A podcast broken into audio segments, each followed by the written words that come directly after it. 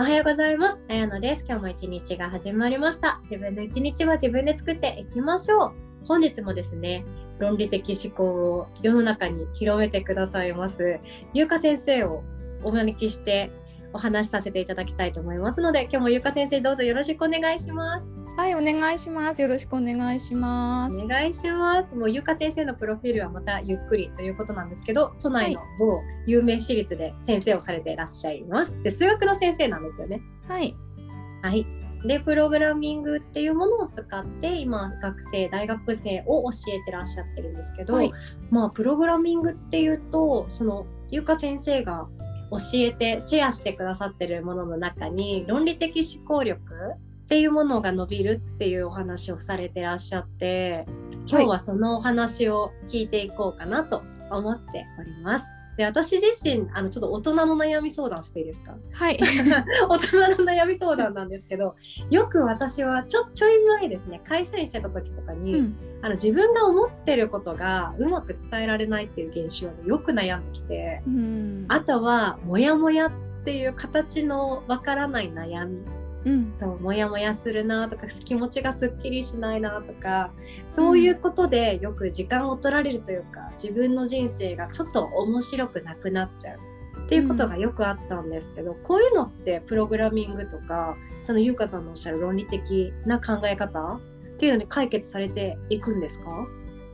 はい、えーとですね、まあ私もですね、会社員の頃はモヤモヤしてたし、何言ってるかわかんないって言われたことたくさんありますけど、あのだから誰もがね、やっぱけ経験値ももちろんあるとは思うんですけれども、うんうん。やっぱりプログラミングを学ぶとそその前回のお話で言った目標設定自分でここまで達成するんだって目標設定に向かって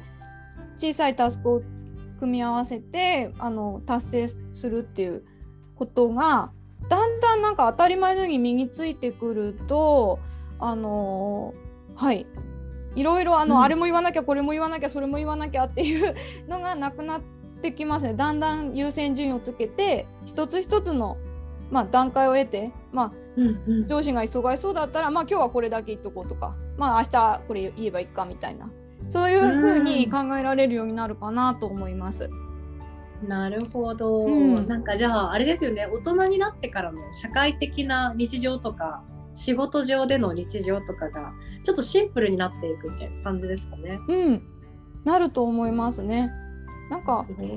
そそれにやっぱりあのなんかプログラミングでやっぱできたっていう自信が出てくるんじゃないかなと思います。うーんなるほど。だから実際ゆうかさんがその毎日大学生を相手に教えてるじゃないですか。はい。なんか大学生は1年かけてプログラミング学ぶんですか ?4 年かけてなんですか？あえっ、とねうん1年生か2年生の 1, 1年かけて学びますね。そうで4年生にゼミ入って、うんまあ、やる子もいるしやらない子もいるしって感じですね。うん、で私のそう周りの学生さんはやっぱり同じですよね、まず質問もなんか分かりませんって何が分からないのかなんかとりあえず分かりませんみたいな あの初めの感じだったり、あはい。のメールとかでねここの日なんか教えてくださいみたいなぶねそんなちょっとした文章すらん？みたいな 感じうんうん。が、あのの子でもですねやっぱり本当に、まあ、ゆっくり時間をかけてプログラミングの考え方とか基本的なあの思考力にだんだん慣れてきて、あのそれが当たり前みたいになってくると本当に文章もおお変わったなみたいななんかちょっと論理的に。論理的って多分彼彼らは意識してないと思うんですけれどもあちゃんと言いたいことをズバッと伝えられてるなとか、うん、すごい。であの就活のエントリーシートとか、まあ、そういうのでも自分のなんかこの達成したいゴールを初めにバンって書いてそれでこれはこれでこういうエピソードがあってみたいな本当にプログラミング的な書き方ができるようになったりねとかへえ、いやエントリーシート大事ですよね。大事ですよね。のとか何が言いたいのっていうのいっぱいありますよね。そうそうですよね。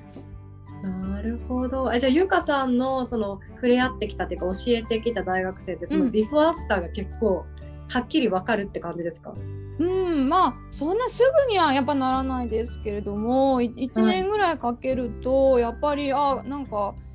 文章上手くなったなとかあの質問もちゃんとこれがわからないって言えるようになったなとか。それ大人でもありますよね、なんかわかんないけどモヤモヤするとか。そうそうそうなんかわかんないけど辛いとか。そうそうそうね本当になんか楽になりますよね。そういうので人間関係のね、トラブルも減ったりしますからねやっぱりね。えそうなんですか？あやっぱりあれじゃないですか。あのもやもやして何がだって結局あれですよね。あの私も学生さんに、とりあえずこれが分かりませんってじゃんってなんか数式見せられてもえ私これ今から全部読むの？ってなるじゃないですか。そう。えー、みたいなえちょっと自分で考えようよってなっちゃって結局どっちもイライラしちゃうんですよね。うん、うん。うん、多分あの子育てとかでもそうだと思うんですけど、うん、うん、けどあのこのここまでは自信あるけど次からがあの分からなくなりましたって言ったら私はその次から見ればいいだけだから。あの、うんうん、そんなにストレスとたまらないですよね。あうん、確かに。なんか自分のことがまず理解しないとっていうところ大事ですよね。自分が何が分かっていないかとか自分が何に不安を持ってるかっていうのをまず自分で落とし込むと相手に伝えやすくなるっていう感じなんですかね。そうですね。そう。それでやっぱプログラミングのちょちょっと自分の手の届くゴール設定をして、はい、ここまでは絶対に動かすぞみたいな。でもうちょっとじゃあ加えてもうちょっと難しいものやってみようみたいな考え方がちょっと生きてくるかな生きてきたのではないかなって、はい、学生さんと接してるんですけど、はい。なるほど。私今すぐ子供に戻ってそれやりたいです。なんか何でしたっけ？アメリカとかではもう幼児教育でプログラミングが入ってたんでしたっけ、うん、そう本当に簡単なことはやってるみたいですね。うん、えー、タブレット使ってタブレットで？うんそうそうタブレットであのやっぱねパソコンでなんかキーボードを打つってことはもうどうしてもねもうもうちょっと大きくならないとできないけどタブレットでピッピッてやるだけならねなんかでうんうん、できそうですよね。普通に。そうですね、うん、確かに。えー、面白そうです。論理的思考ができるだけで確かに、うん、いろんななんでしょう社会人になってからの悩みって一気に減りそうな気もしますね。そうですよね。これが一番大事っていう風に絞れるってことですかね。うん。じゃあ優香さんのその身の回りの大学生とかで一番あこの子成長したなっていう性格が変わったとか何かの就活がうまくいったとかそう何したいかわからないみたいななんか卒業ずっとがずっと学生でいいやんみたいな子だったのが、なんかピンポイントに行きたい会社決めてそこに一発で入った子いましたね。えめっちゃすごいですか？そう。そう。え大学じゃあ3年生ぐらいの時にやりたいものとかないんだよね？みたいな会社も分かんなくて、うん、うん、4年生かな、うん、えー、4年生？ギリギリですねじゃあそうそうそう。あのそうあのね最近なんか就活が遅いんですけどなんか私たち3年生ぐらいでやってたじゃないですか、うん、うん、やってました、そう。けどね今の20代の子はなんかなんか4年生からやるらしいんですけど、えー、はい。もう本当にね夏休みぐらいまでな何していいか分かんない。なんかもうフリーターで食ってくわ俺みたいな 感じだったんですけど、はい、突然秋にすっごいいいエントリーシート出してねあの秋面接で受かっちゃった子いましたねなんか突然。うん、そそれが一番びっくりした感じかな。でやっぱ見たらすごくこれをやりたいみたいな、うんうん、あのゴール設定からきちんと論理的にエントリーシート書いてましたね。うんすごい。はい。すごいですね。そんな子たちが生まれていくんですね、ゆうかさんの元から。いや、まあ、うん、あの、そそうかな。わかんないけど。はい。で、ゆうかさんご自身は今大学生っていうのをメインに教えられてるんですけども、はい、まあ、これからはもっと下の世代、小学生、中学生、はたまた幼稚園児っていう子たちにもプログラミングっていうものを知ってほしいなってか楽しんでほしいなっていうふうに思ってらっしゃるんですよね。はいあのやっぱね大学に入ってきて本当に十数人の子たちだけに、うん。うんなんか教えるのちょっともったいないっていうかたくさんの人に広くいろいろな世代の人に知ってほしいなっていうのがきっかけでちょっと始めたんですけど、なるほど。やっぱりななんでしょう？あの優香さんのね気持ちの中に世界に羽ばたく子どもたちをうん。なんか増やしたいみたいなテーマがあると思うんですけど、うんはい。その大きなきっかけになったこととかってあるんですか？あの私自身もですねあの私20代の頃 IT 企業に働いてたんですけどはい。まあすごいな狭い世界を自分の世界だってなんかこ全ての世界だって思ってたんですよね。うん。はい。うんなんかそれがあの大学院に行って、まあ、博士号を取る時にあのいろいろ海外に行ったんですけれどもなんか自分が今まで常識とかで植え付けられてたことが世界では全然違うじゃんみたいなことがたくさんあったんですよ。うんうん。うん、あ私あのえっと企業をあの27歳かな7歳ぐらいの時に辞めて大学院に戻ったんですけど自分の母校の。はい。うん、当時はあの超変な人みたいに言われたんですよ。なんかわざわざ わざわざいい企業入ってんのに就活一生懸命してそれやめてまたなんかね学生に戻るなんて